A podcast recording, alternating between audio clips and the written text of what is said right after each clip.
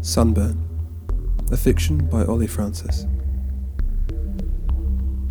When you came to my door, empty box in hand, wanting to collect your things, I made you tea in your favourite mug. The sun was sweltering, but you'd always said hot drinks made you feel cooler. You set to work, picking up everything I'd laid out for you at your request tops, underwear, flip flops the shawl you had once worn while we walked through Bakewell. I put the tea on a chair by your side, pointed to it, said your name. I don't know if you heard me, but I didn't want to say it again for fear of starting another fight. We'd always loved to fight. I miss that. You left quickly. No conversation, no casual chatter. You treated us like a sticking plaster. In, out, gone. Such an event should have taken hours, weeks, years. He took minutes, counted individually on our blue rimmed clock.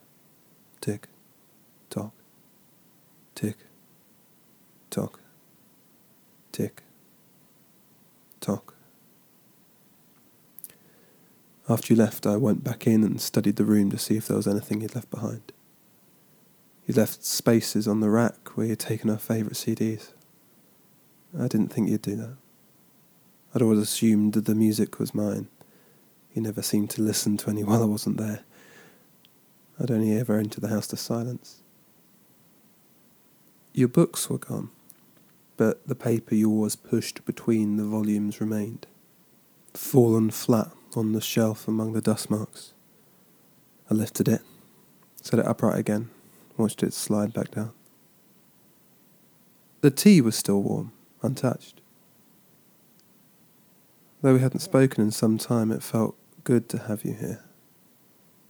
Without the weight of your presence, the flat felt too hollow, as though it could blow away in a strong wind.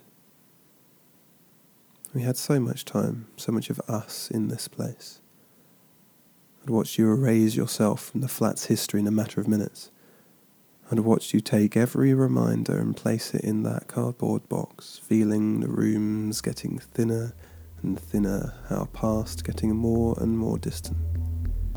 All the while wondering if you felt it too, or if it was nothing but sunburn.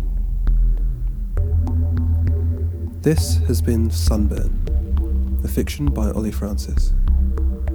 If you enjoyed this short, please subscribe or visit Coming In Through the Clouds a medium publication of thoughts and fictions by Ollie Francis at olliefrancis.co.uk.